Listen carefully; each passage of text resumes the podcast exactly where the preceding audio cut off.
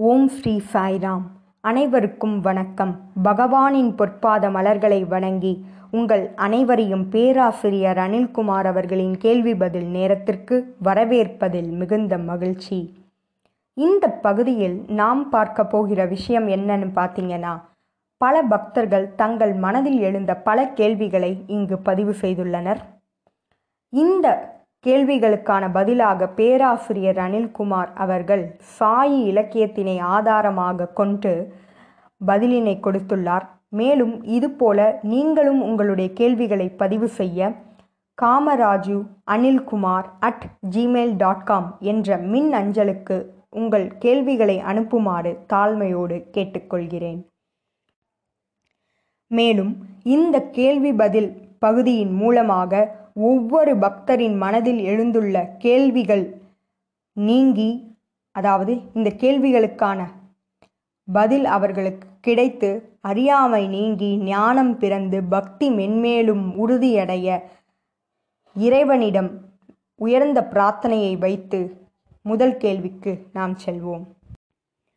First question on detachment how to practice detachment in moments of illness, poverty and family issues.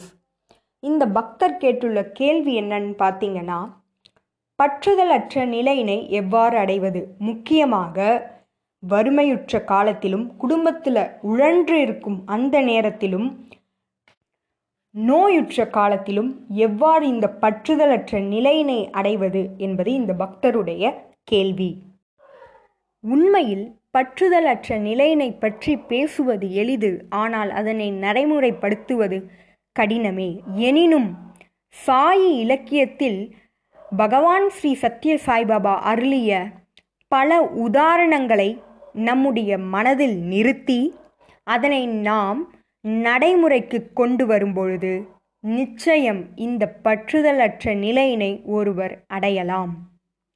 முதல் உதாரணமாக பகவான் சொன்ன விஷயம் என்னன்னு பார்த்தீங்கன்னா படகின் மூலம் பகவான் ஒரு உதாரணம் கொடுக்கிறார். அதாவது ஒரு படகு வந்து ஆற்றில் மிதந்து செல்கிறது. ஆற்றில் நீர் பெருக்கெடுத்து ஓடும்.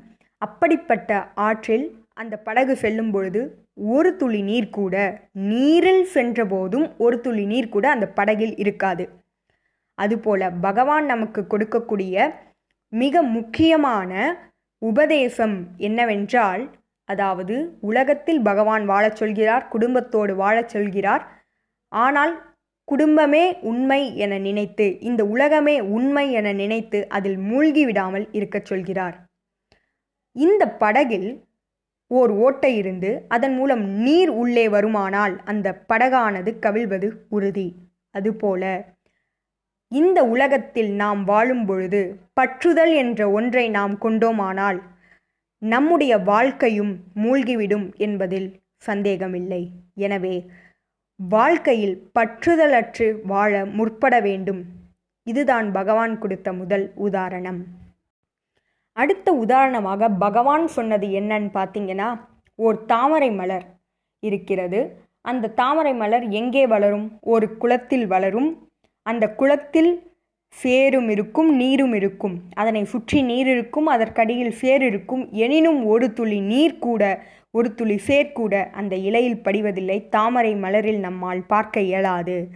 எப்படி அந்த குளத்தில் செந்தாமரையானது உயர்ந்து மலர்ந்து இருக்கிறதோ அதுபோல இந்த குடும்பத்தில் அதாவது இந்த உலகத்தில் நாம் உழன்று வாழும் பொழுதும் அவ்வாறு மலர்ந்து இருக்க பற்றுதலற்ற நிலையினை ஒருவர் அடைய வேண்டும் என்பது பகவானுடைய இரண்டாவது உதாரணமாகும்.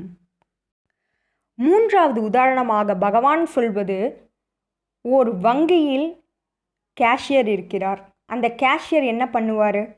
வர கஸ்டமருக்கு அவங்க வித்ராயல் ஸ்லிப் கொடுக்கும் பொழுது தன்னிடம் உள்ள பணத்தினை கொடுப்பார். தன்னிடம் கட்டுக்கட்டாக பணம் இருக்கும். எனினும் அந்த கேஷியருக்கு உண்மையில் இந்த பணமானது நம்முடையது அல்ல என்பது தெரியும்.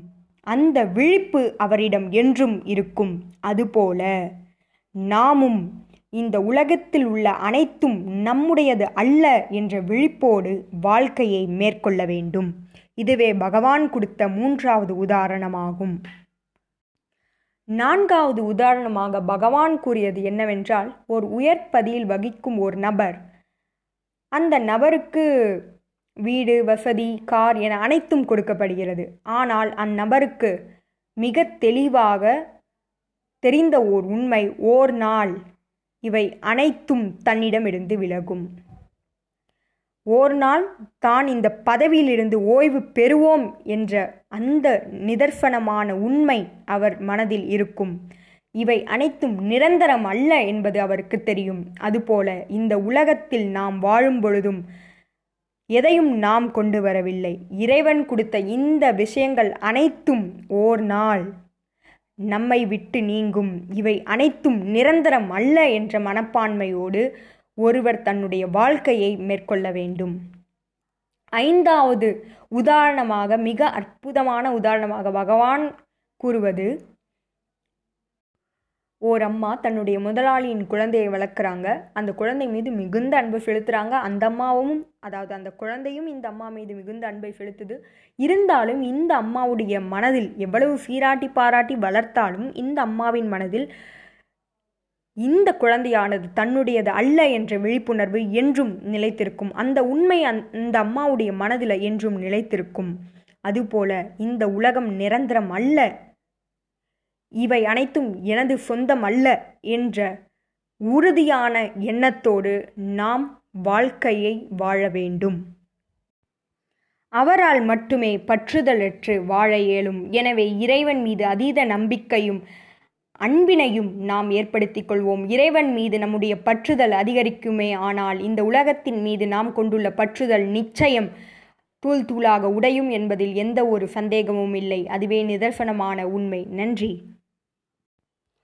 Second question on surrender how to know if I have truly surrender to God இந்த பக்தருடைய கேள்வி என்னன்னு பார்த்தீங்கன்னா அதாவது சரணாகதினா என்ன? உண்மையிலே பகவானிடம் சரணாகதி அடைந்தேன் அந்த விஷயத்தை எவ்வாறு நான் தெரிந்து கொள்வது? இதுவே இந்த பக்தருடைய கேள்வி. ஒருமுறை பகவான் முன் ஒரு மாணவன் பேசுகிறான். சரணாகதியை பற்றி பேசும் பொழுது என்னுடைய உடல் பொருளாவி இவை அனைத்தையும் பகவானை உனக்காக ச சமர்ப்பிக்கிறேன். அதுவே உண்மையான சரணாகதி தத்துவம் என எண்ணி அந்த கருத்துக்களை வந்து தன்னுடைய உரையில் பதிவு செய்கிறான் அப்போ பகவான் அவன் பேசி முடித்த பின் சுவாமி உண்மையான சரணாகதியாக என்ன சொல்கிறார்? என்றால் யார் ஒருவன்? அகங்காரத்தினை என்னிடம் சமர்ப்பிக்கிறானோ அவனே உண்மையாக சரணாகதி அடைந்தவன். மேலும் அந்த அகங்காரத்தின் சந்ததிகளான காமம் குரோதம் மோகம் மதம் மாச்சரியம் பெருமை பெருமிதம் பேராசை கோபம் கெட்ட எண்ணம் பொறாமை இவை அனைத்தையும் பகவானிடம் யார் ஒருவன் சமர்ப்பிக்கிறானோ அவனே உண்மையாக சரணாகதி அடைந்தவன் என பகவான் கூறுகிறார். இன்று வீட்டிலும் நாட்டிலும் பிரச்சனைகளுக்கெல்லாம் முழு காரணமாக இருப்பதே இந்த அகங்காரம் ஒன்றுதான். எனவே அந்த அகங்காரத்தினை உண்மையில் பகவானின் பொற்பாதங்களில் நாம் சமர்ப்பிக்கும் போது நாம் சரணடைந்தவர்களாக மாறுகிறோம். மேலும் இன்னொரு இடத்தில் பகவான் இந்த சரணாகதி தத்துவத்தை பற்றி கூறியது என்னன்னு பார்த்தீங்கன்னா ஓர் காரியத்தை செய்துவிட்டு அதற்கான பலனை எதிர்பார்ப்பது. கர்ம பலனை எதிர்பார்ப்பது. அங்கீகாரமும் பெருமையும் மதிப்பும் எதிர்பார்ப்பது. இது சரணாகதி தத்துவத்திற்கு எதிரானது. எனவே கர்ம பலனை எதிர்பார்க்காது ஓர் கர்மத்தை நாம் செய்ய வேண்டும். அதுவே உண்மையான சரணாகதி. இன்று ஆன்மீக அளவில் நாம் செய்ய வேண்டிய மிக முக்கியமான சாதனா இது ஒன்றே. அதாவது அகங்காரத்தை விடுவதே உண்மையான ஆன்மீக சாதனையாகும். ஏனென்றால் ஆன்மீகத்தில் அகங்காரத்திற்கு இடமே கிடையாது. சரி எப்படி இவ்வாறு பகவானிடம் சரணாகதி அடைவது? சரணாகதி என்றால் என்ன என்று பகவான் விளக்கிவிட்டார். இப்பொழுது நாம் சரணாகதி தத்துவத்தை பற்றி இதுவரை பார்த்தோம். எப்படி அந்த சரணாகதி தத்துவத்தை நடைமுறைக்கு கொண்டு வருவது?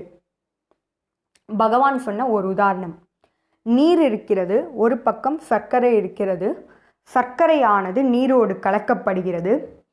அவ்வாறு கலக்கப்படும் பொழுது சர்க்கரையும் நீரும் கலந்து விட்டதால் நீர் தன்னுடைய தன்மையை இழந்து இனிமையாக மாறுகிறது. அதுபோல நான் நான் என்ற அந்த அகங்காரத்தினை நாம் விடுத்து இறைவனோடு கலக்கும் பொழுது அதாவது ஒவ்வொரு செயலையும் நான் செய்யவில்லை இறைவனே செய்கிறார் என்ற மனப்பான்மையோடு நாம் ஒவ்வொரு காரியத்தையும் அவரோடு கலந்து செய்யும் பொழுது நாமும் வாழ்வில் இனிமை பெறுவோம்.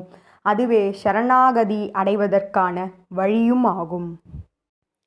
இந்த பக்தருடைய அடுத்த கேள்வி என்னன்னு பார்த்தீங்கன்னா உண்மையிலே பகவானிடம் சரணாகதி நான் அடைந்தேன். இந்த விஷயத்தை எவ்வாறு நான் தெரிந்து கொள்வது? இதுதான் இந்த பக்தருடைய கேள்வி. இதற்கு சில தம் ரூல் இருக்குது உங்களுடைய வாழ்க்கையில் என்ன நடந்தாலும் மகிழ்ச்சியாக இருப்பீங்க ஆனந்தமாக இருப்பீங்க. அதுபோல ஒவ்வொரு நேரத்திலும் இன்பம் வந்த நேரத்திலும் துன்பம் வந்த நேரத்திலும் அதனை சமமாக பாவிக்கும் தன்மை உங்களிடம் இருக்கும். அதுபோல துன்பம் வந்தாலும் இன்பம் வந்தாலும் இறைவனுடைய பிரசாதமாக இறைவனுடைய சங்கல்பமாக அதனை ஏற்றுக்கொள்வீர்கள். இந்த விஷயங்களே நீங்கள் உண்மையாக சரணாகதி அடைந்தீர்கள் என்பதற்கான ஆதாரமாகும். ஆகவே உண்மையில் இன்று ஆன்மீகத்தில் நாம் செய்ய வேண்டிய மிக முக்கியமான சாதனா அகங்காரத்தை விடுவதே. இந்த அகங்காரமே இறைவனிடமிருந்து நம்மை பிரித்து வைக்கும் ஓர் விஷயமாகும். எப்படி ஒரு திரையரங்கில் பார்வையாளர்களுக்கும் நடிகர்களுக்கும் இடையே ஓர் திரை இடப்பட்டிருக்கிறதோ அந்த திரையை விளக்கினாலே பார்வையாளர்கள் படத்தினை கண்டு கழிக்க இயலும் அதுபோல நாம் நம்மிடையே இருக்கும் அகங்காரத்தை விடுவதன் மூலமாக இறைவனிடம் சமர்ப்பிப்பதன் மூலமாக இறைவனோடு இரண்டர கலக்கலாம். எனவே ஒவ்வொரு செயலையும் இறைவன் செய்கிறார். அதற்குண்டான பலனையும் இறைவனுக்காகவே அர்ப்பணிப்போம். இந்த உடல் அவர் கொடுத்த கருவி. அந்த கருவியினை கொண்டு அவர் கொடுத்த பணியினை நாம் செய்கிறோம். இந்த மனப்பான்மையோடு ஒரு செயலை செய்ய வேண்டும். இறைவன் கொடுத்த இந்த உடலானது அவரை அடைவதற்கு அவர் கொடுத்த கருவியே ஆகும் என்பதனை உணர வேண்டும். எனவே இந்த கருவியினை நாம் மிகச் சரியாக பயன்படுத்துவோம். மேலும் அவரை அடைவதற்கு தடையாக இருக்கும் அகங்காரத்தினை விடுப்போம். சரணாகதி அடைவோம். நன்றி. Question number three on awareness what is awareness and are there many levels or types of awareness இந்த பக்தருடைய கேள்வி என்னன்னு பார்த்தீங்கன்னா இறைவன் ஒவ்வொரு நொடியிலும் ஒவ்வொரு க்ஷணப்பொழுதிலும் நம்மோடு உறைந்திருக்கிறார். நம்மோடு இருந்து இயங்கிக் கொண்டிருக்கிறார். நம்மை இயக்கிக் கொண்டிருக்கிறார். காட் ஃபில்ட் அவேர்னஸ் இதனை எவ்வாறு உணர்வது? மேலும் இதற்கு படிநிலைகள். If there any levels of awareness என்ற கேள்வியினை கேட்டுள்ளார். இதற்கு ஏதாவது படிநிலைகள் உள்ளதா என்று கேட்டுள்ளார். பிரசாந்தி நிலையத்திற்கு வந்தபோது இறைவன் நம்மோடு இருக்கிறார் என்ற உணர்வு உயர்ந்து விடுகிறது. அதுபோல பஜனை தியானம் கல்வி வட்டம் இதில் ஈடுபடும் பொழுது இறைவன் நம்மோடு இருக்கிறார் என்ற விழிப்புணர்வானது இருக்கிறது. ஆனால் இந்த விஷயங்களை விட்டு வெளிவரும் பொழுது உலகத்தில் இருக்கும் பொழுது ஏன் நம்மால் இறைவன் நம்மோடு இருக்கிறார் என்ற விழிப்புணர்வினை நாம் இழந்து விடுகிறோம் என்பது இந்த பக்தருடைய கேள்வி. இதற்கான பதிலாக பகவான் ஒரு முறை கூறியது ஏன் என்னோடு இறைவன் இல்லை என்ற அந்த சந்தேகமே அவருக்கு அந்த விழிப்புணர்வினை கொடுக்கவில்லை என்பது பகவான் கொடுத்த பதில். மேலும் விழிப்புணர்வு. இதனை ஆங்கிலத்தில் அவேர்னஸ் என்போம். பகவான் கூறுகிறார் இது சாதாரண அவேர்னஸ் இல்லை. கான்ஸ்டன்ட் இன்டகிரேட்டட் அவேர்னஸ் அதாவது கான்ஸ்டன்ட் என்றால் நிலைத்த நிலையான ஸ்திரம் தன்மை கொண்ட இன்டகிரேட்டட் என்றால் ஒருங்கிணைந்த அவேர்னஸ் என்றால் விழிப்புணர்வு. இதற்கான உதாரணமாக பகவான் கூறியது எப்படி நம்முடைய உடலில் நாடி நரம்புகள் இயங்குகிறதோ இரத்த ஓட்டம் ஓடுகிறதோ எப்படி இந்த அத்தனை விஷயங்களும் நம்முடைய உடலில் இயங்குகிறதோ அதுபோல நம்முடைய மூச்சினை போல இறைவனானவர் நம்மோடு ஒவ்வொரு க்ஷணப்பொழுதிலும் நிலைத்திருக்கிறார் என்பதே இறைவன் கொடுத்த உதாரணமாகும் இறைவன் கொடுத்த விளக்கமாகும். இந்த விழிப்புணர்வில் படிநிலைகள் உள்ளதா? Is there any levels of awareness என்பது இந்த பக்தருடைய அடுத்த கேள்வி. நிச்சயம் இல்லை. ஏகம் சத் என்பது போல பிரம்மன் ஒருவரே. இந்த படிநிலைகள் உள்ளதா என்ற எண்ணம் தோன்றியதற்கு காரணம் சிலரிடம் இந்த விழிப்புணர்வானது உயர்ந்து காணப்படலாம். அவரிடம் அகங்காரமானது குறைந்து இருக்கும் பொழுது இந்த விழிப்புணர்வானது உயர்ந்து காணப்படலாம். இதுபோல பலரிடம் குறைந்தும் பலரிடம் உயர்ந்தும் நம்முடைய பார்வையில் இருப்பதால் படிநிலைகள் உள்ளது போல தோன்றலாம். ஆனால் இந்த விழிப்புணர்விற்கு படிநிலைகள் இல்லை. எப்படி பிரம்மம் ஒருவரே? அதுபோல இந்த விழிப்புணர்வும் கான்ஷியஸ்னஸ் இஸ் ஒன் என்பதனை நாம் உணர வேண்டும். இந்த விழிப்புணர்வினை ஒருவர் அடைய என்ன செய்ய வேண்டுமென்றால் சிந்தனையற்ற நிலையினை அடைய வேண்டும். As there is so much noise we cannot hear God's voice அதாவது நம்மிடையே நம் மனதில் பல சிந்தனைகள் ஓடிக்கொண்டிருக்கும் பொழுது நம்முள் இருந்து நம்மை இயக்கிக் கொண்டிருக்கும் இறைவனுடைய குரலினை நம்மால் அறிய இயலாது. எனவே நம்முடைய மனமானது எப்பொழுது ஆழ்ந்த அமைதியில் இருக்கிறதோ சிந்தனையற்ற நிலையில் இருக்கிறதோ அப்பொழுது இறைவன் நம்முள் இருந்து நம்மை இயக்கிக் கொண்டிருக்கிறார் என்பதனை உணர்ந்து அவருடைய குரலினையும் நம்மால் கேட்க இயலும். நன்றி. இதுபோல பல கேள்விகளோடும் அதற்குண்டான பதில்களோடும் உங்களை அடுத்த வாரம் வந்து சந்திக்கிறேன். உங்களிடமிருந்து விடைபெறுவது உங்கள் அர்ச்சனா. ஜெய் சாய்ராம்.